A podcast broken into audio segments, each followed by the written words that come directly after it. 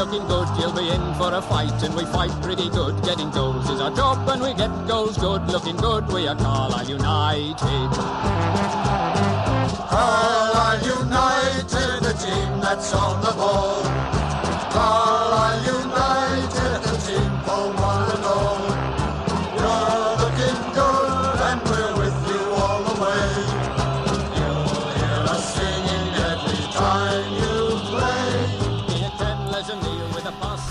That was a tough all week, wasn't it, for those Blues fans out there? Hello, everyone. Welcome back to the Brunton Bugle, the latest episode. Uh, your one-stop shop for Cal United news and views. From Alfred Agar to Ben Amos and Scott McGarvey to Paul Murray, we've got it covered. In today's episode, we're going to be reviewing the draw against Salford and the late defeat against Tranmere Rovers. Uh, we're also going to look ahead to what we hope will be much easier games against Oldham Athletic and Colchester United. Jinxed it there now, haven't I?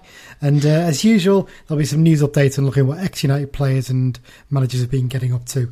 Uh, as usual, joined by one of my regular co-hosts, and today it's Mike. Mike, mate, how's it going?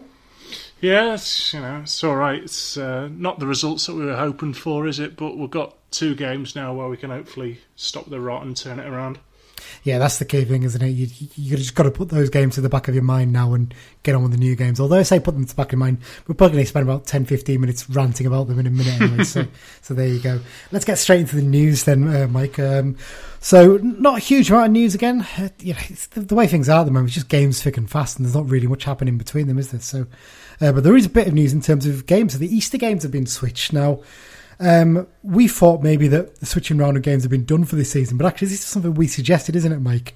I think on the podcast, me, you, and Dan, and I'm glad to see it's been arranged. And it, it just shows, you know, a good bit of you know work from all the teams involved, and credit to them for you know making the switches where they could. So, um, so basically, United's trip to Southend will no longer take place on Good Friday. It's now going to be on Saturday, the third of April, with a one pm kickoff. And the home fixture against Scunthorpe, which is supposed to take place on Easter Monday, that's now going to be on the Tuesday, on the 6th of April, with a 7pm kickoff. Now, this has only been possible because Morecambe have kindly agreed to move their Easter Monday fixture against Southend United to the Tuesday night as well. So, you know, fair play to Morecambe. They didn't have to make that move. They could have stuck with it and say, no, we're quite happy playing Easter Monday, but but no, fair play to them. They, they switched that game. So, makes things a little bit easier, doesn't it, Mike? I think, but it does mean a, a straight run of Saturday, Tuesdays all the way through, pretty much to the end of the season now. Yeah, but I think a, a Friday, Monday in the middle of that would have been uh, pretty tough. So, yeah, it's uh, it's it's, it's good all round, really, isn't it? Yeah, in a weird way though, that Monday to Saturday would have been a nice, slightly longer break for the team, but this probably works better in terms of getting a rhythm and getting a routine together as well, I guess. Um, only other bit of news we've got is uh, about the Blue Store. So, the, as many of you may, may remember, a few weeks ago we were saying how the Blue Store was shut due to the national lockdown taking place. Well, um, the club have announced now that from Monday the first of March, the Blue Store will reopen for online and telephone sales. As usual, at this time of year, there's loads of kits and bits and bobs that have been reduced. Unfortunately, there's no home shirts uh, in adult sizes left this season, is there? Bit of an interesting one, that. So, uh, so if you want to get yourself a shirt, um, you better get them quick because I don't imagine there'll be a huge amount of stock of the other ones left. Either. Or put put a load of weight on, or lose a load of weight, and then there'll be plenty left in your size. Yeah, that that's the key thing, isn't it? If you want, there's usually some triple X's uh, left. Uh, thankfully, I'm not quite that size yet, despite all the, the amount of sweets and chocolate I've ate during lockdown. Um, not a huge amount else, like I said, in terms of news. I think the only thing we want to possibly mention is that some interesting comments from Nigel Clibbens in the last few days. He's been doing a few bits for the club website again, keeping fans informed. And one of the things they discussed was obviously in Boris's latest uh, roadmap out the lockdown. He has mentioned obviously fans going to be back in stadiums, but the date that comes in, I think it's 17th of May, is it? And that's going to be after the League Two season ends, although in time for the playoff final at Wembley. Um, there is a suggestion though there's going to be need to be some test events for this, isn't there? And unsurprisingly, Nigel Clibbens said, "Well, we're putting a hand up for that straight away, you know, to show people that it is possible." So, small chance maybe for the last couple of home games, you might get a chance to to go to matches. You never know. Be interesting to see what Yeah, I mean, happens there. th- there's a few things that are opening up in there that sort of begs the question: Well, if that can open, why not football? But you know, we'll uh, yeah, we'll see thing what happens near the time. I think it's probably more likely to be Premier League games for test events this time because I do wonder if the EFL might look at it and say, is it really fair that Carlisle may be able to have fans for the last two home games, whereas you know all the other te- teams in the league aren't, and we're going for promotion? You know, it, it's one of those ones, isn't it? You'll be interesting to see what happens. Okay, let's get on to the match reviews then, Mike. So uh, we're looking back at the games against Salford and Tranmere Rovers. Um, first, obviously, the Salford game was a 1 1 draw um, after taking an early lead through George Tanner's goal. Um, James Wilson, your favourite there, Mike. Um, He got a uh, equaliser with 11 minutes left. I think he had to play pretty much the last 10 minutes, though, on one leg, didn't he? Because he was, I think he got an injury and just basically just standing around and not doing much for them. Um, but yeah, made, a positive impact when he came on for Salford. Um, and then obviously the Tranmere game, just I think that's probably the most disappointing of the two, really. Uh, 3 2 defeat thanks to a, a late James Vaughan goal, my favourite goal scorer there, uh, frustratingly. Um, yeah, especially as the fact that we, we were in the lead twice in that game and we sort of threw it away, really. Um, two tough fixtures and just one point to show for the United's efforts. Um, performances look like it's starting to get a bit better, but just sloppy defending cost us dearly in these games, didn't it? Yeah, but you know, games that we've played since you know all them games were called off. I think we've played progressively better in the three games, but I think at the same time the opposition has been progressively more difficult. I think Harrogate were probably the easiest opposition of the three, and we played abysmal against them. Yeah. I think Salford a bit better. Well, I say a bit better than Harrogate. They're a lot better than Harrogate, but we played we played better against Salford and Tranmere for me were the best team of the three, and we played probably the best at them three. But ultimately, Tr- Tranmere were just devastating, sort of uh, on on the counter really against us, weren't they? Uh, they look a good side. I, I, Yeah. they're, they're not just a, a good side in terms of the way they play, you know, because you know,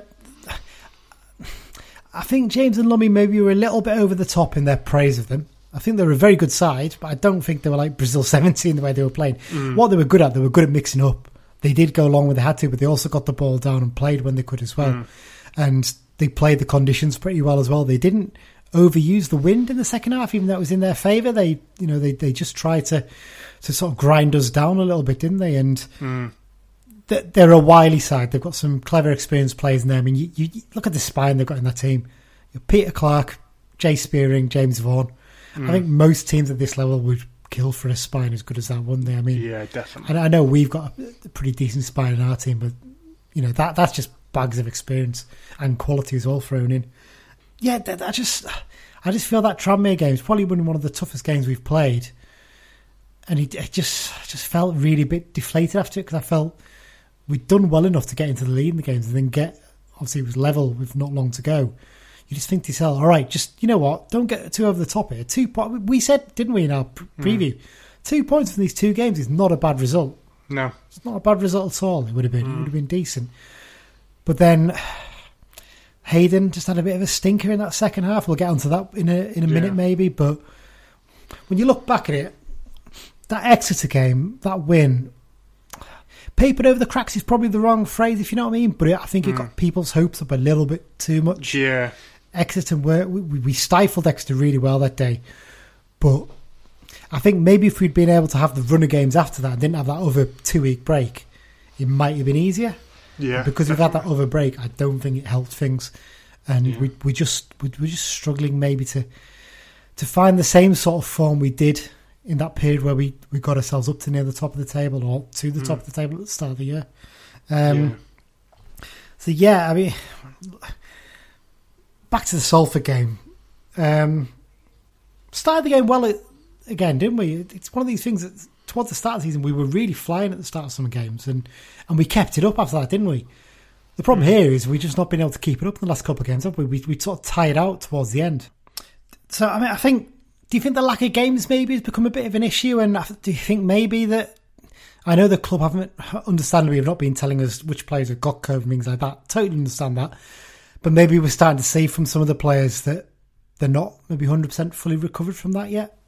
Yeah, I think so. I mean, that the the Salford game in particular. I mean, I know that Richie Wellens said that they dominated us from start to finish, but the first twenty minutes, yeah, the first twenty minutes, we we were really causing them a lot of problems. And I said these do not like to be pressed. Like we were pressing them mm. quite a lot in their own half, and they were sort of, you know, making little mistakes here and there, and we just we couldn't keep it up for the full ninety minutes. And you know, it's it's it's gonna it's gonna take us a little while to get back into that groove. I think. I think these next two games are probably the ideal two games to follow up. Obviously, we'll talk about that when we do the Yeah. previous stuff. But I think after a couple of games like this, they are the ideal games. I mean, Fox Analytics FC on Twitter have been really good and helped us out a couple of games recently with some stats. They provided some from the Tranmere game. Um, so, so one thing that jumps out from that game actually is Carlisle's passing stats. They were actually below average on passing accuracy for this season, especially forward passes and passes into the final third. This is according to Wyscout. They get a lot of the stats from. Um, I think the conditions have probably had a lot to do with that, didn't they, Mike? I think the conditions were horrendous, and I don't think either Yeah. team particularly enjoyed it out there, did they? I mean, that's fair to say. Yeah, I mean, ultimately, you know, we call it beach ball, don't we? Chris Beech's football and philosophy. I think a lot of it is sort of you kind of start with a long ball forward and then chase that ball down. And if you're going to play football, do it in the final third. Don't bother faffing around playing f- football in, in sort of deep in your own half. But um, and uh, you know, we we just seem to go to that a bit too eagerly because there have been times where we have been able to play it out as well. You know, we, we've been able to sort of, you know, sort of Tanner or uh, Anderton have been able to sort of play them sort of. I don't want to say long balls, but them them balls down the channels where sort of Patrick or uh, someone can sort of run onto Yeah. them and cause problems. It's not, it's not a long ball in the fact that it's just an aimless punt at someone's head, but it's you know it's still it's a bit more uh, concise, shall we say, than uh, just punting it forward. But I think the players just need to get back in that rhythm of knowing when to play it a little bit easier and when to just sort of punt it forward and, and chase it down. Yeah, interestingly, the, the pass accuracy stats in the into the final third for Carlisle were thirty seven percent, Tranmere forty six. So they definitely cope with the conditions a lot better than we did in terms of that. Tranmere's pressing was actually much more intense than ours too. So their um, passes per defensive action, which is the stat they use to sort of work out in terms of pressing. Um, ours was below our season average, so um, Tranmere's was three point seven nine, and ours was 7.9. I think the lower the value, the more intensely the team are trying to win the ball back in the final two thirds of the pitch.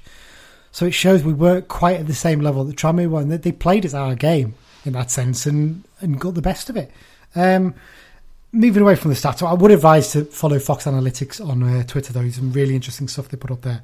Um, in terms of sort of focusing on team selection formations and that, um, some positives maybe we should look at here. So I, I think Toure came in for this game against Tranmere, and I thought he was excellent. I thought he looked like the Toure we saw at the start of the season. He looked a bit refreshed. He was getting the ball down. He was running at plays, but he was using the ball really well. He tracked back to win the ball. Uh, in comparison, I thought Patrick on the other side, until maybe five ten minutes into the second half, had been fairly poor and a little bit wasteful. And I'm a, I'm a big fan of him, Mari. I really am. And, but I think sometimes he was just running into sort of blind alleys rather than laying the ball off. Whereas Toure seems to have a little bit of awareness there when he needs to lay the ball off, doesn't he? Um, big Yeah, positive to I see him think- doing well. I think at the same time, though, Toure, more so than Patrick, is he absolutely scares the crap out of defenders and he makes them close him down and then that'll sort of free up the space. Whereas I feel like Patrick can sometimes be a little bit more one dimensional in that he'll just sort of knock it and run and the only thing you can do is close him down and you know you, don't always have to worry that he's going to turn you inside out if you do that but um, yeah i mean i put uh, a bet on him to score in the first 20 minutes and obviously we did score in the first 20 minutes but it wasn't him who uh, who did it because I, I just thought he's going to be really sort of you know desperate to grab this chance with both hands and and he clearly was and it's a tough it's a tough one for for Saturday really because I think Alessandra hasn't sort of. I mean, he hasn't been brilliant since we've come back, but who who has? But you know, who is going to be the front three? Is Toure going to start, or is Alessandra going to start? Yeah, it'll be interesting to see what he does. I think actually the front three that started against Tranmere was pretty strong, and I, I don't think I'd make a massive change there. To be honest, at the moment, I think against Oldham, I'd fancy them to do really well. Um, Another player who had a really positive game down the same flank as Toure for most of this match was uh, Nick Anderton. Because it's interesting when, when you look at people talking about what selection they would have picked for this game. A lot of people were saying get Jack Armer and drop Anderton. But I'd argue he's probably our best player of the two games, the last two games. Yeah. He looked much stronger and he looks like he's one of those players, once he starts to find a bit of form, he's a really strong, positive player who gets forward and, you know, he was doing those little chop turns and stuff like that, wasn't he? And he was a great ball mm. into the box for Coyote's goal. I mean, he was a little bit lucky on his own goal. I think the keeper probably should have stopped that. Maybe the conditions mm. playing a bit of a part there, but he looks like he's starting to find the form that he, he discovered sort of towards the start of the season, isn't he? Yeah, he seemed to just be finding acres of space down that left hand side as well, didn't he? Mm. Like he was just always open for someone like Guy to just like spread it out to him, and he could just bomb forward. And yeah, I mean, we've talked about um, Armer's passing, haven't we? But I think Anderton just gives that little bit more with his sort of crossing and, and his shooting as well in in, in the final third. So yeah, I think Nick's done pretty well in the last few get couple of games. It's really good to see him getting a bit of form back, and you know, it's good. I think Jack Armer's playing so well when he was in the team. It's been good. It gives a good bit of competition, and you know, Nick knows that he's you know his team's not pl- place is not guaranteed, is it? Um, speaking of players who maybe not have guaranteed places in the team, let's get on to the topic of Jon Mellish. Now, you know, we've been pretty supportive of John, I think, over the last few months, and we, you know, we've been really impressed with what he did in terms of his performances in the team. But he's just dropped off a little bit again, hasn't he? And you know, there's there's been talk about the fact, well, you know, was he one of the players who had COVID in January? I think there's, it's not been officially said, has it? But it's been sort of hmm. insinuated, hasn't it? Effectively, he's not looked quite as effective as he had. I think he probably should have played against Harrogate on a pitch like that. Hmm. I think he would have been effective in that game. I think he did okay against Salford. Probably a little bit lacking against Tranmere. The- one thing I'd say against Tranmere is he did actually start to get into the box a bit more now. He hasn't. That's the one thing that actually stands out for me.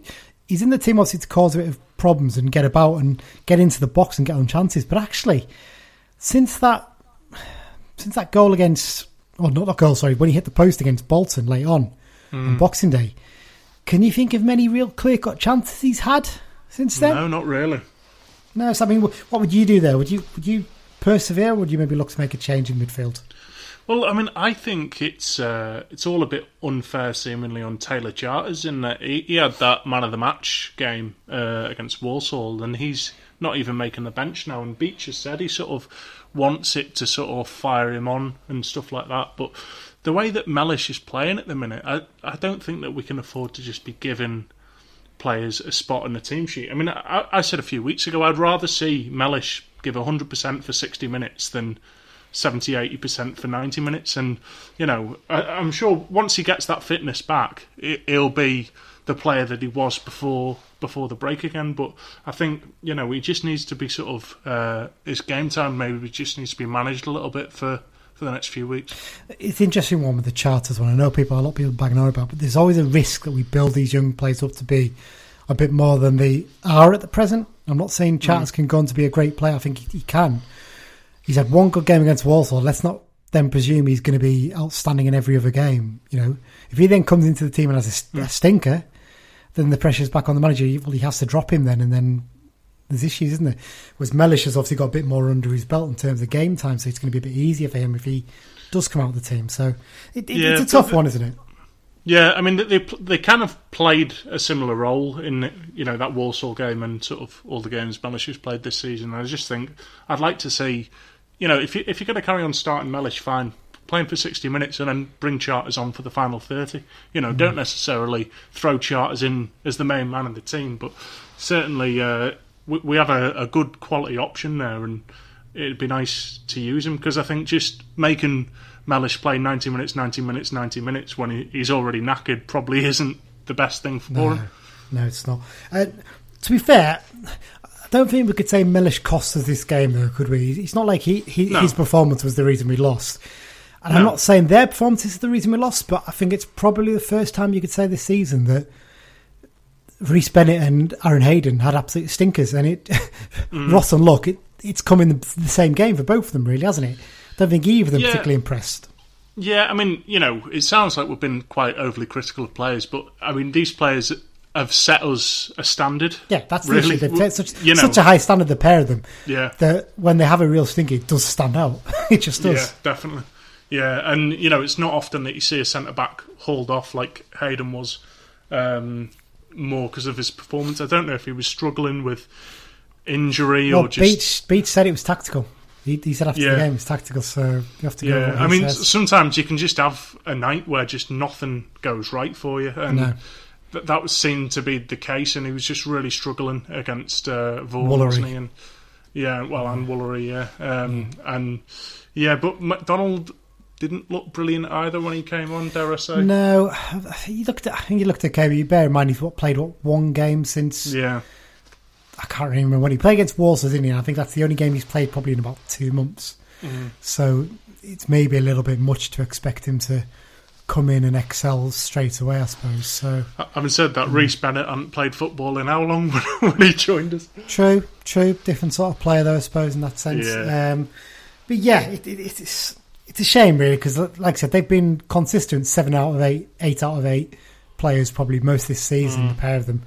And it's probably the first time you'd, you'd struggle to give either of them a five out of ten, wouldn't you? Really, because Yeah, That's the way it was. But hey, uh, look, as long as they get that one game out of the way now, and the rest of the season they're great, y- Yeah. you won't remember that, will you? That's the thing. You, Yeah. you'll know. I mean, the the thing as well is that in the games before we had that break, um, I remember there was I think like two or three games where Farman didn't have a single shot on target against him. Yeah, we you had to know, rely on um, the last couple of games, and uh, fair play, we haven't touched on that actually. You're right. Farman was Well, you see- excellent. Well, you say the last couple of games. I mean, the Salford game, he made, he had to make a string of really good saves. I mean, that we got that point because of him that day. Um, but the Tranmere game, he didn't make as many. I mean, he, he made a couple of very good saves, but the the, the flag was was the flag was up for offside. But but uh, you know, it's still uh, it's still impressive. But yeah, I mean, obviously, you know, you need your keeper there to be called upon. But before this sort of little break, we were sort of such a solid defensive unit that we weren't needing them to be called on very often. And you know, hopefully we we sort that defence out because that's that's what's been cost, costing us the, the past few games. Yeah, definitely. Hopefully, we can get them uh, back to the sort of form they were showing. Before we move on to the, the halftime break and then on to the previews, um, one more quick point. Um, is Beech too rigid with his tactics? It's one something I sort of mentioned after the game to, to someone. He subs are quite often like for like, and there's not much of a change of hmm. formation. I mean, we talk about the fact that Hayden was struggling. Did you have to sub Hayden off? Could he maybe have not, I don't know, put Dickenson on for Mellish and maybe I don't know, move Dickenson to left wing back and push Anderton to be one of the centre backs, go hmm. free at the back, change it up a little bit. It just feels to me that I, I go to subs at the moment just to change some of the front three and generally hmm. keep the rest the same. At a push, he might take off Mellish maybe a couple of times, he has, but bar that, there's there's there's not as much invention in there, and you wonder maybe if it's a chance for Furman to come into the team as well. Possibly, I don't know. It's it's an interesting one, isn't it? Well, we, we had uh, under Keith Curle as well. If we were losing, Michael Raynes would go up front for like the last five or ten minutes. You know, some, something like that. But we, we haven't really seen Hayden or Bennett sort of pushed into that. They've not really of- had to, though, have they? That's the thing. No, It's- it's that's true. way of looking at it. Um, yeah, it's interesting. Like the, the subs as they're coming on, they're not really making the impact that you'd hope at the moment. I don't think. You know, I, I hate to mention his name again, but Zanzal is not. He's struggling to settle in, isn't he? I, I, I really do want him to do well. It's not we don't mm. want him to do well, but it doesn't feel like we're finding a way to fit him into our system, does it? And get the best out of him. That's the problem. No, no. Although I had to laugh because you texted well in the uh, the group chat, didn't you? Saying, "Oh, we really need to bring a sub on," and then it showed Sam Zanzala on the touchline, and we're just like, "Oh, not him." a bit bit mean that was to be fair, but no, it, you know what? It probably is a good. But I mean, Crewe don't sign bad players generally. You know, I know they've let him go halfway through that season, but he just wasn't getting his chances. That's just the way it was. I just hope he can maybe just just a goal to go off his backside or something would be ideal, wouldn't it? And get him going Yeah. maybe. But but there you go. Um, yeah, I think that pretty much sums up the, the, the review stuff. I mean, it sounds very negative, a lot of it, but you know there are positives in there. They- We're, we're slowly but surely getting back to the form we were in, I think. But these next two games are vital, aren't they? Because you, you can't afford to slip up in these two. If you do, No, then, we start to drop off the pace. Okay, Mike. Then uh, let's take a, a quick break, and then we'll be back shortly uh, to look ahead to those two games. And we've got a little uh, bit with uh, an Oldham fan as well to follow. So we're back in just a sec. Hi, this is George Tanner. You are listening to the Brunton Bugle. alongside George. Always good to hear him. Uh, got his goal against uh, Salford. He was very pleased about that, wasn't he? I think it's fair to say. Yeah, I bet he was. Yeah, Yeah. he certainly was. Uh, okay, so yeah, we're on to the uh, the previews now. So that's the Oldham Colchester games. First up, what we've got is uh, I've spoken to um, Matt, who is one of the presenters on the Boundary Park Alert System podcast, which is a podcast for Oldham fans. Uh, we we talked ahead of the game about uh, what's been going on at Oldham this season, um, their mad defence and mad attack, and uh, how Harry Kewell's getting on as boss at Boundary Park. So uh, we'll play that bit now, and uh, we'll be back shortly to discuss it. Okay, Matt from the uh, Boundary Park Alert System podcast. I don't know where you got that name for it, for it but it's a belt to that. Um, thanks for joining us for a little chat ahead of this weekend's game. Um, first up, just about Oldham season generally. How do you think it's gone? I mean, it seems to have been a bit of a slog for you guys. You've not actually managed to get in the top half yet this season, have you? There's a stat about the top half in Oldham, which may or may not surprise you, but we haven't finished in the top half of any division, be that well, mainly League One or League Two, for 10 years. Wow.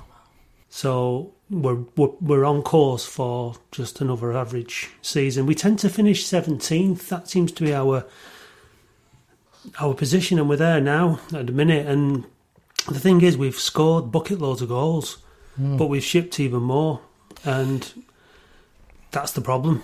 I mean, we played you in the uh, Carabao Cup, didn't we? At the first game Yeah. of the season, beat you three 0 and we thought, hey, here we go. Um, and then we didn't win for seven games then in the league. You know, um, it's just the same old story with us. We start with a brand new manager and a brand new squad every year. You know, string like minimum players. You know, um, six or seven players, and then we're starting all over again. So, yeah, it's just the same old, same old. It's very frustrating. The last few seasons, well, there seems to be a few issues in terms of the ownership as well. I mean, that seems to be an ongoing saga. What's the latest with that? Well, yeah, once we we got relegated from League One, the new owner came in that year, sort of took over in the January.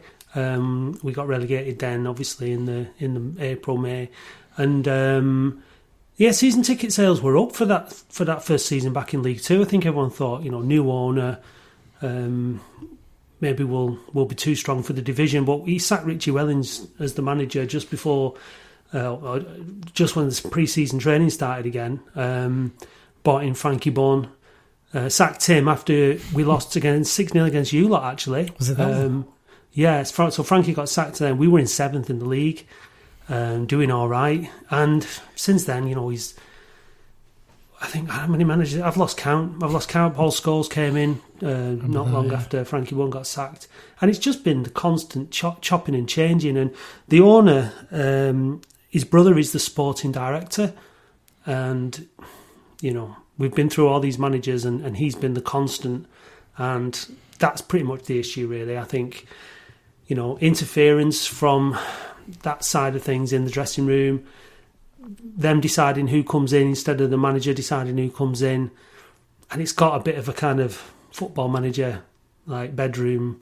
Let's have a go. See, we reckon we can do this kind of vibe to it, and you know, it's not going very well.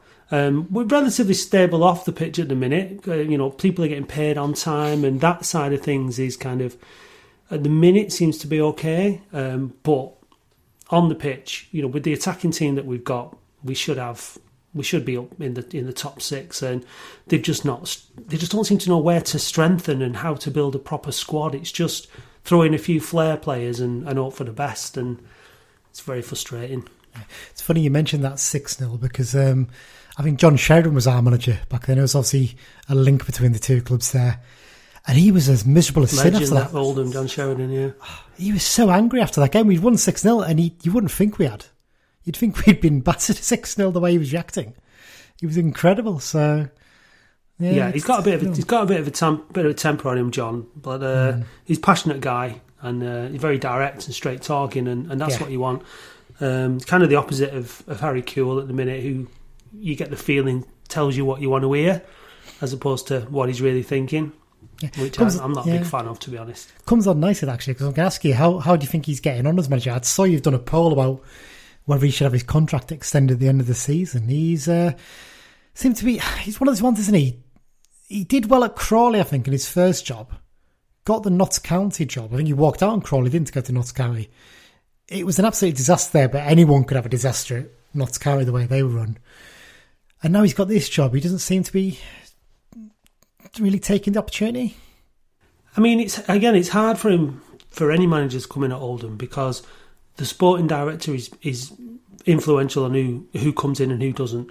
You know, previous managers have left or not accepted extensions of the contracts. Oldham fans, people with big connections at the club, who have not wanted to hang around because of the way the it's run at, at that level. So, if Harry wants to keep his job, first of all, he has to comply with the sporting director, um, and he has to try and bring in the players that you know manage the players that he brings in. Having said that, is he getting the best out of the, the team currently? You'd have to say no. He tinkers a hell of a lot. I have no idea what team he's going to put out against Carlisle on Saturday. No doubt it'll be it'll be different to uh, to um, the team that lost against Barrow last night. And you just don't know. And there's just not been any kind of consistency. He, like last night, he brought on three subs, and it was just kind of like I'm just going to throw subs on and see what happens here. And at the same time, he brought off Dylan Bahambula, who is definitely one of the players you need to watch out for at the weekend because he's been brilliant, but he's brilliant out wide. And last night, Harry decided to play him up top on his own.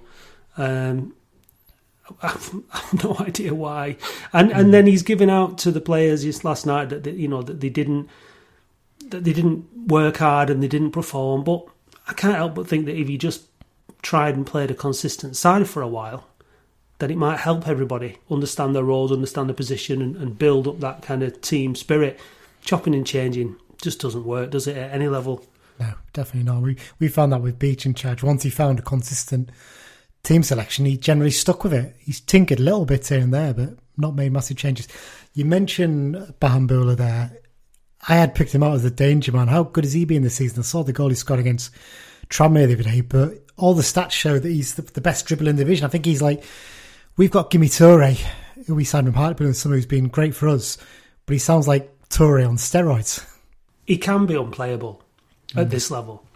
He really can. Like sometimes, I mean, th- sometimes when you get a player like that, the, the, one of the problems is is that nobody knows what he's going to do, even players on your own team. Mm. So, um, you know, he'll he'll sometimes he overdoes it a little bit, you know, but he, I he once he gets the ball at his feet, he twists and he turns and he runs and he and he drives forward and and you know if anything, he, he should probably start hitting more from outside the box and having more of a pop uh, and getting a few more goals. But he's he's, our, he's got the most assists for our team and he's got I think he's got three or four goals now.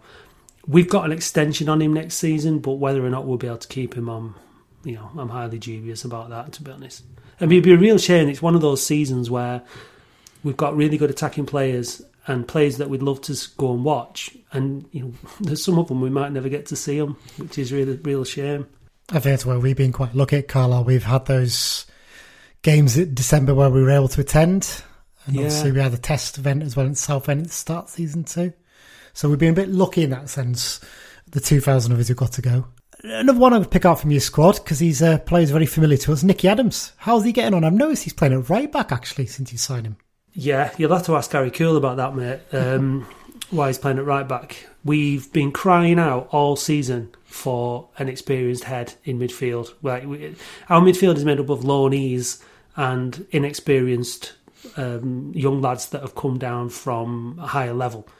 Um, you know, technically good, but just not able to mix it in League Two and boss the game.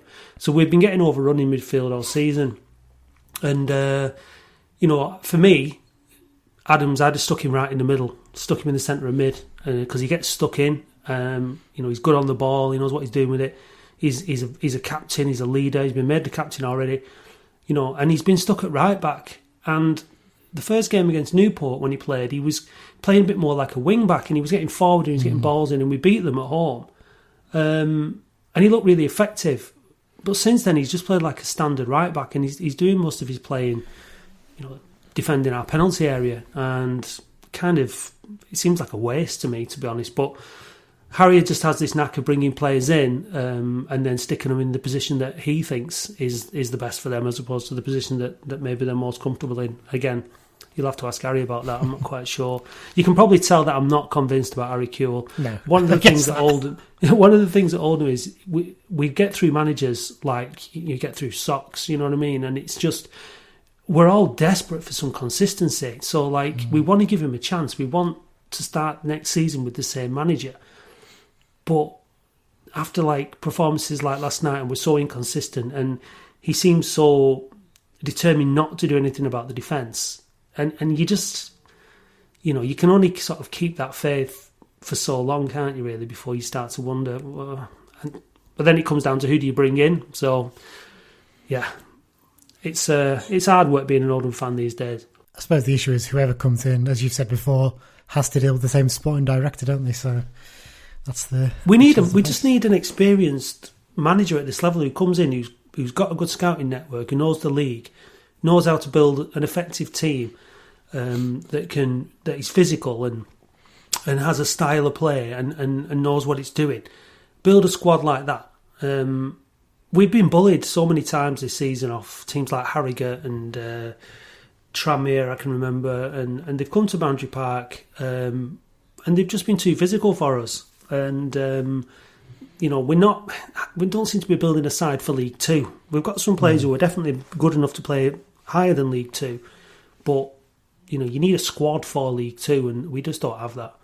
It's interesting you mentioned that about being physical because that's one thing we've been accused of this season is being quite a physical side. Not, not to worry or anything for this weekend, but yeah. Um, just got to briefly mention some of our ex Oldham players. I don't know what memories you've got of these lads. Um, the three I've found that I can remember is Rod McDonald, Dean Furman, and Lewis Alessandra. I think both had a, all three of them had a differing careers at Boundary Park.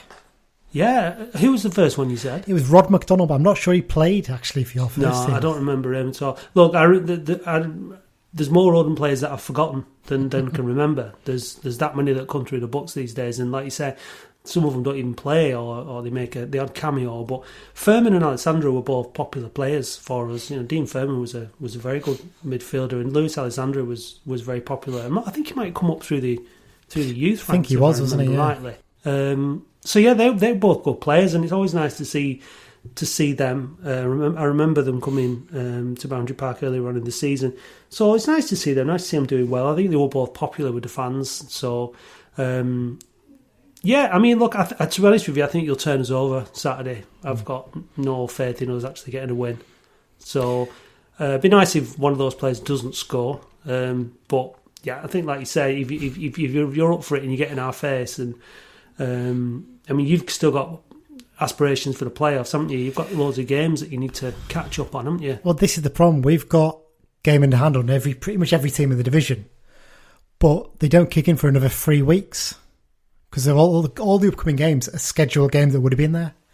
So we've got to keep in contact at the moment, and we're struggling because we had a long period off. We had a few players who had COVID who seem to be struggling a bit since returning. So after last night, after throwing it away against Tranmere, having it, the lead twice, I think some of our fans are starting to get a bit more realistic about things. So I think top seven is definitely a realistic target, but top three is looking like it might be more of a challenge than it would have been before this break. Yeah, because you were doing, you were off to fly, weren't you? You did really well at the beginning of the season, didn't you?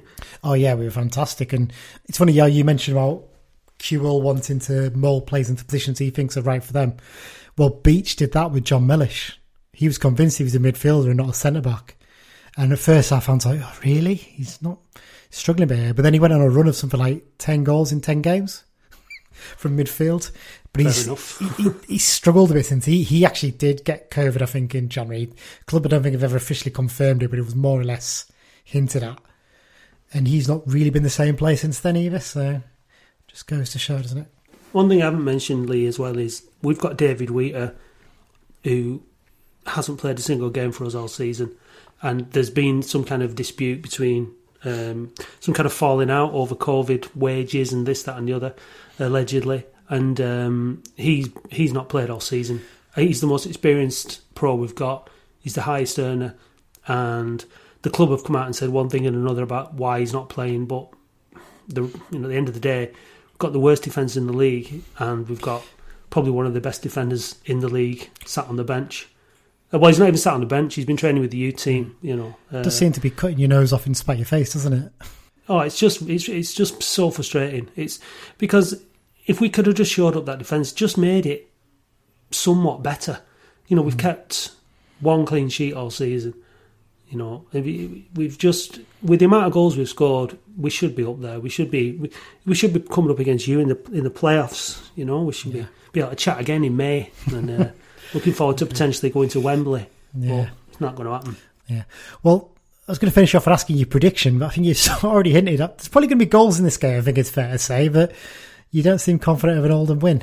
Well, we failed to score last night, which is very unusual. As far as I can remember, that's only the second game that we've not scored in. Mm. Um, so yeah, we, you'd expect us to score goals. You'd expect a reaction because it was such mm. a hmm. pathetic performance last night. Um, there's been a really bad reaction by the fans, as you can imagine, on social media. Uh, Harry's not happy, um, so you maybe you'll you'll get the backlash, um, but I don't know. I just I'd like to be more optimistic about our chances, but going off form, I'm going to say that you lads are probably favourites tomorrow. Uh, sorry, on Saturday. Fair enough. Matt, thanks for joining us. Really appreciate it. And uh, good luck after this weekend for the rest of the season. I'm going to try and get my pecker up. I could do with a win against you just to cheer me up and get me in a better mood about Oldham. Yeah. So let's what we let's what we do. Don't take it personally if we do. We need it. You know, it's like, yeah. like a medicine for us. Yeah. Cheers, Matt. Cheers. Thanks for having me on, Lee. Cheers. Okay, we're back again. So uh, thanks once again to Matt for joining me the other day to discuss that really good chat I had with him. Um, I feel a bit bad for him. He wasn't the most positive about all things Oldham, was he, Mike? I think it's fair to say. No, but I, th- I think 10 years of consecutive bottom half finishes would you know, grind down any man. I think it's incredible, that isn't it? I couldn't. But When he said yeah. that stat, I couldn't believe it. I was, yeah. I wanted to say to him obviously the fact that they've not been in the top half at all this season, but to mm. not finished in the top half for ten years mm. is pretty pretty mind blowing, that isn't it? And yeah. I mean, that's that's the first game we've got up uh, for that one. So that's taking place on Saturday. Interesting. The ref for this one is Carl Boyeson. Uh, he referees us quite a few times this season, doesn't he? I think he's a name that always pops up. But the yeah. last time he refed us was the Carabao Cup game against Oldham at the start of this season. Mm. You don't see that very often, refereeing the same teams twice in one season. So mm. quite the stat. Um, yeah, in terms of form, I mean that their form's pretty similar to ours, really, in terms of the fact that they've in the last six they've won, lost, won, lost, drawn, lost. So basically, they're they're losing every other game at the moment. Um, they're in the actual league table. They're 17th place on 35 points having played 29 games with a goal difference of minus seven. Now, that goal difference doesn't tell you the fact that they've got the second best attack behind Cambridge in the division. They've scored, I think, what was it? Um, I've got it down here somewhere. They've scored 46 goals in their game so far this season, but they've got comfortably the worst defence in the division, having conceded 53 goals. Mm. 20th place Stevenage have conceded 22 goals less than them. that That's incredible. They, have just yeah. they just got a dreadful defence this season. They're really really struggling at the back. Um, yeah, it, this is the first game up. I think it's going to be a tough one. I think there's potentially going to be goals in it, but I think we've got to get at them early on straight away, haven't we? In this game. Yeah, um, yeah, definitely. I mean, it's weird, isn't it? When they beat us three 0 you know, well, I thought that we were going to have a a long, hard season, and yeah. they were potentially going to have a good one, and it's kind of gone the other way around, hasn't it? But yeah, I mean, we've just we've got to get at them. We we can't we can't be afraid. We're just got to shake off our malaise from the past sort of few few games and just really sort of go. No, we're fighting for promotion here. We really need to sort of stamp our authority. Yeah, um, last time out they suffered a one 0 defeat against Barrow. I mean. that that's not saying much for them, is it? Really? No. Barrow have been an absolutely appalling form. Although Rob Kelly mm. seems to be the the man to do the job for them as caretaker and taking but, that, from Michael. But that's the thing as well. You know, second best attack in the league. You'd think they'd be able to score against Barrow, but. Obviously well, not. the interesting, obviously, Matt from the Oldham podcast did mention there the fact that their big danger man is Dylan uh, Bahambula, mm. who you know, I think you saw the goal he scored against Tranmere the other day, didn't you, mm.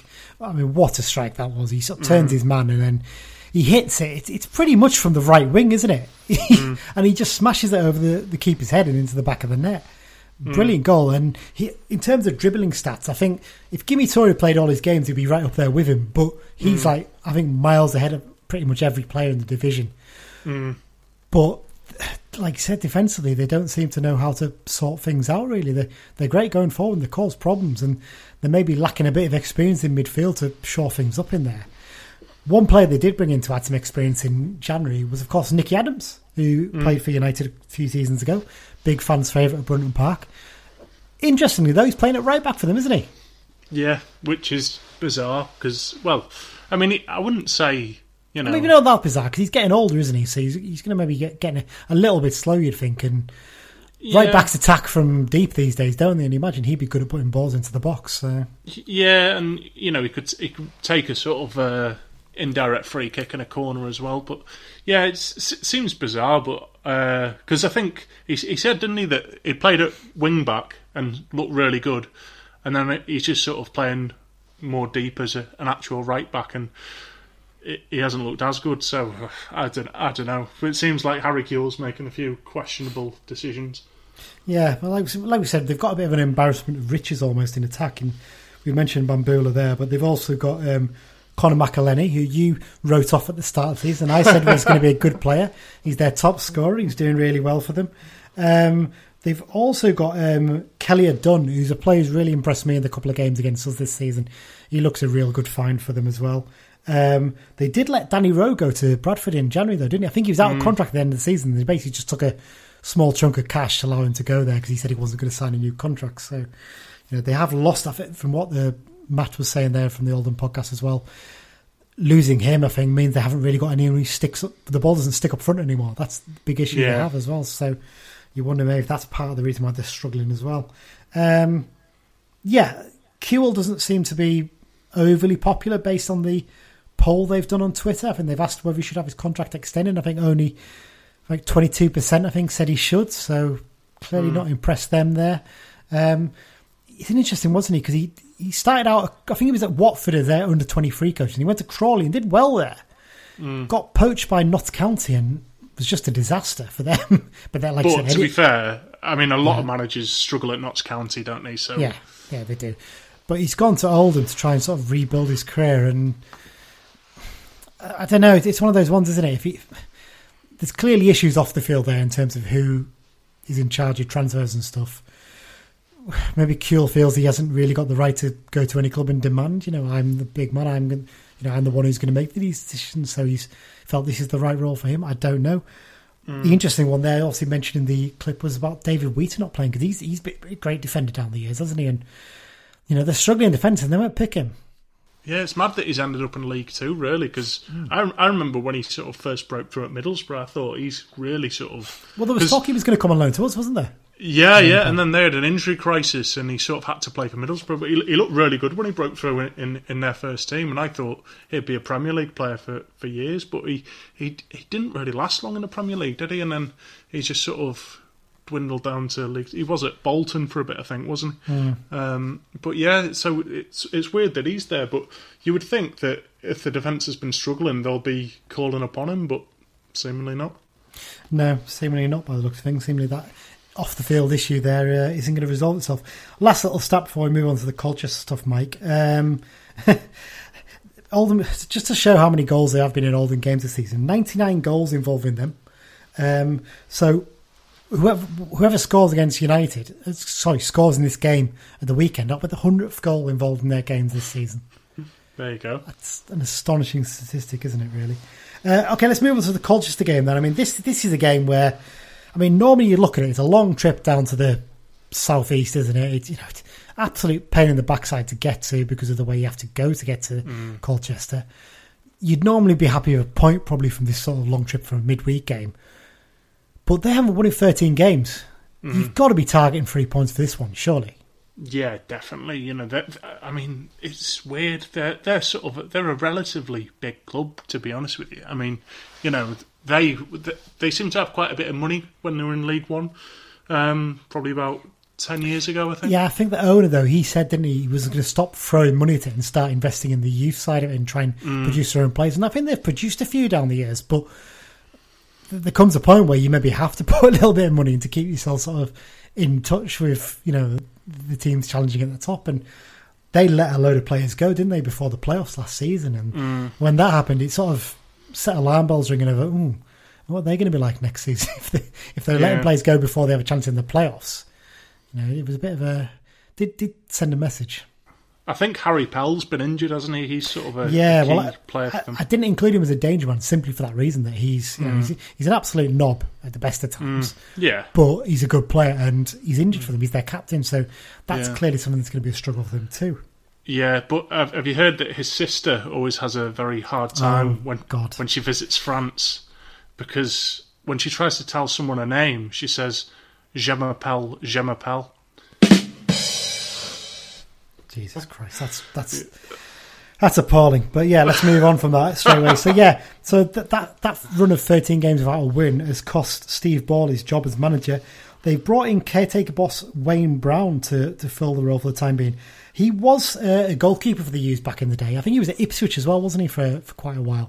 Um, interestingly, he was managing their under twenty three side, but he was also manager of non league side Maldon and Tiptree. I don't think he's lost that job or left that job, but obviously because there's no non league football happening, they basically said, yeah, it's fine for him to be caretaker.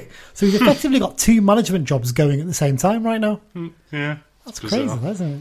Yeah. A weird one that. So they're hoping he can, you know, pick them up and maybe get them uh, going again. But it looks a tough ask, doesn't it? I mean, there's still decent players in the squad. I mean, they sang, re-signed Frank Nouble, didn't they, in January? I mean, he's Mm. a, he was an excellent player for them a couple of years ago. I seem to remember. He Yeah, yeah. always caused us problems. And Callum Harriott has been a decent player down the the years. I think he came off at half time uh, in the last game, so I wonder if he maybe has a knock. Possibly, maybe he won't be involved. Jevani Brown's always one that causes us problems, and you know even in defence, you've got Eastman and um, Tommy Smith, are, you know both experienced campaigners. Tommy So the- Smith must be getting on a bit now. Yeah, I mean it, it's a strange one, isn't it? You'd think with players like that in defence, they wouldn't be struggling so much, but uh, but yeah, I'm seeing in terms of former Blues in their squad, you've got Shamal George, uh, goalkeeper who was on loan from Liverpool. He's their second choice. I think he's only played a couple of games for them. I think this season he's very much behind Dean Kirk, Gerken in the pecking order there. Um, we've got to aim for six points, haven't we? Basically, I think that, that's Yeah, the summation definitely. from these two games Yeah, really good chance to bounce back against arguably poorer opposition than the last. I mean, not even arguably, they're Yeah. poorer opposition than the last two. That's that's Yeah. not being arrogant or anything like that. They are. They're just not as good. Um, do we maybe change things up in midfield? This is something I've been wondering because we've mentioned about Mellish before. Is it maybe time to get Dean Furman in there and take a bit more control? Um, I mean, potentially. I mean, when we played Tranmere, I thought, right, on paper, that's quite possibly our strongest 11, but mm-hmm. we don't see what Beech season training with regards to how sharp and how sort of match fit the players are. You know, I, I- said a while ago, there's going to be games where we're going to see someone isn't playing and we'll say, why isn't he playing? But then he'll play on the Tuesday or on the Saturday, you know, mm. because we, we, we do have to sort of rotate. And I, I'm thinking, you know, obviously, I know you said about midfield, but I'm thinking because Alessandra didn't start against Tranmere, I think he's maybe more likely to start in this game. Um, but th- that midfield three of uh, Mellish, um, Riley, and Guy seems to be one of the sort of real constants of the team, and Beech doesn't seem to like changing that too much if he doesn't have to. There's a risk there; it becomes a bit samey, and people sort of figure it out almost, isn't it? Really, Yeah, And definitely. like we said, people seem to suss, you know, to, to win those second. They, as long as they win the second balls, we maybe run out of ideas a little bit at times. So it'd be interesting to see what he does. Um, let's go on to a bit of team news then. Uh, don't think there's anything new, is there really? Danny Devine's still out with his knee injury. Um, Morgan Feeney with his broken foot and Jamie Armstrong with his broken ankle. Don't think there's any new knocks. Like we said, we think Hayden was just taken off for tactical reasons in midweek. Um, so pretty much the same squad to pick for, from. Maybe Jack Armer might come back into it for, for one of these games, possibly the Colchester game. Maybe go with the extra defender on the bench rather than attacker for a long trip. Um, predictions, Mike. Well, uh, I'm going to go. I'm going to be quite bold and say that we're going to beat Oldham 3 one. Uh, and we're going to get goals from uh, Riley, Alessandra, and uh, Dickenson as well. Uh, I reckon he might come on off the bench and score a free kick. You know, put put your money on that. Um, and uh, I'll go Colchester. I'll take a scrappy one 0 away win. Okay. Um, yeah, and I'll, I'll go for I'll go for Mellish to boost his confidence. There you go. Well, I'm going to go for a 4 2 win over Oldham. I think there's just going to be a, a mad amount of goals in this game.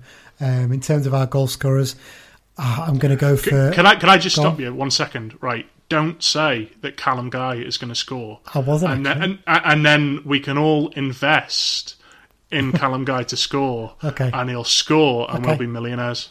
Okay, let's do that then. Um, so yeah, no, I'd I think I'm going to go for Kayode to get a no. I think he might go on a little run now. I think Toure will get one. Um. I think Hayden will get a header from a corner for this one just to boost his confidence back up again. And you know what? We've, we've been critical. We've been said he struggled to set in. Zanzala's going to come on and get a goal late on. Come on, lad. Let's see. Oh, Yeah. come on, Aussie. Let's have a goal. Let's have a goal from Aussie. Yeah. Okay. And then for the for the Colchester game, to go for a 2 0 win. Uh, and I think you'll have goals from um, Dickenson and Zanzala. Why not? He's going to get two and two. yeah, no, he's, he's going to find form. Once he's get his goal, he's going to do it. I've decided. I have spoken, and that's what is exactly what's going to happen in this game. Okay, Mike. So that's the predictions out of the way. Let's get on to the X Files now, because there's a there's a few goals to talk through this week. We've had a couple of quiet weeks, but the the X players have been back in the goals now. Um, start up. So Andy Cook got a brace for Bradford.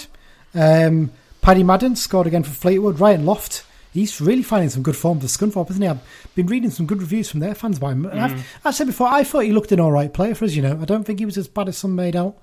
There's certainly a bit of ability there, anyway. Um, yeah, it's just consistency, wasn't it? Was the yeah. I Get, think. I think getting a run of games will help him massively this season. Definitely. Uh, Reece James scored again for Doncaster. He's had a few this season. Uh, one name fans might not remember Jordan Marshall, who was one of our uh, youth team players. I think he was very close to getting a professional contract, but I think because Grainger was ahead of him, he was a left back. He didn't get one, and he went to Queen of the South, and then he's done well in Scotland. But he was scored for Dundee against Queen of the South, funnily enough. Uh, Jerry Yates scored again for Blackpool. Sean Miller um, scored his first goal for Bolton you know, the week it's, it's another week, another Charlie Wyke goal for Sunderland. And finally, a name we haven't heard in a while, Nakhi Wells. He scored for Bristol City, which brings us on nicely to the bit about coaching roles, doesn't it, Mike? Seamless. Seamless link there.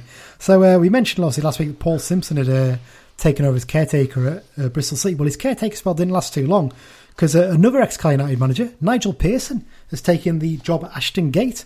Uh, Simpson is going to assist them though, from what I can gather. I don't know if that's to the end of the season or temporarily, but it's a yeah, it's a pair of ex-Cal United managers in charge. I think that's a really smart appointment for Bristol City. That I have to say, in Oh, terms definitely. of them. Yeah, because he's a, he's a manager who knows that level so well, and he's got a really good chance of getting them up. I reckon in the next couple of Yeah, years. I, yeah. Well, I was going to say I wouldn't mind punting them to, to go up next year because he's one hell of a manager, certainly at that level. And th- I mean, Watford last season sacking him was just utterly ridiculous. And It just looks even more was- stupid now, doesn't it? Yeah. yeah, well, I was I was glad that they went down to be, to be honest after they sacked him because they were dead and buried when he took over, and he he av- he was averaging not far off two points a game, wasn't he? And then and then they just let him go. It's ridiculous. Yeah. And just a couple more bit of coaching news. Um, a couple of ex-United strikers have got some uh, new coaching roles. Billy Paynter has stepped up from working with the youth team at Port Vale to assist new manager Darrell Clarke at Vale Park. So uh, good luck to Billy in his first uh, assistant sort of first team coaching role.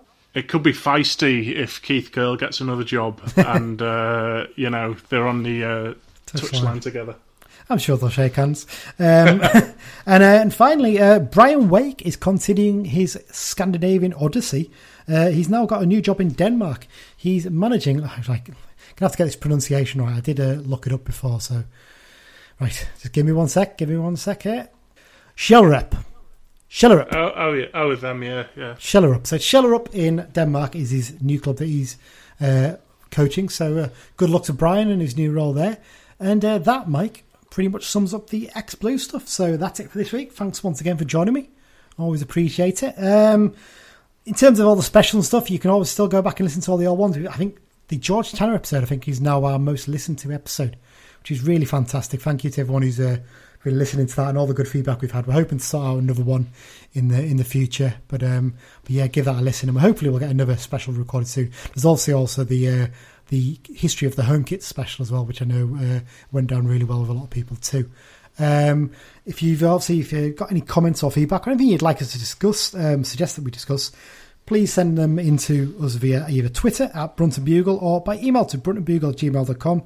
And then we remind you every week, but I think most of you probably already have done. But if you if you want to keep getting every episode every week when they're released, then remember to subscribe on any good podcast app. That's like Acast, Spotify, Apple Podcasts, and Google Podcasts. If there's any apps we're not on, then let us know. We'll try and get ourselves on there. And uh, if you can give us a review on any of those apps as well, that'd be fantastic. You know, it gets more people to, to learn about uh, our uh, show. Um, there's nothing new on the World Map of listeners, Mike. I've just checked, so Ah. nowhere new, I'm afraid. But you know, thank you to everyone around the world who keeps on listening to us. We really do appreciate it. We'll be back next week. I think probably Thursday again. We'll do a recording, Mike, and we're back on the Friday. So uh, yeah. Back with another episode, hopefully, yeah, celebrating six points. That's what we're yeah, hoping for, hopefully. isn't it? Mm-hmm. So thanks everyone for listening and uh, up the blues. Cheers.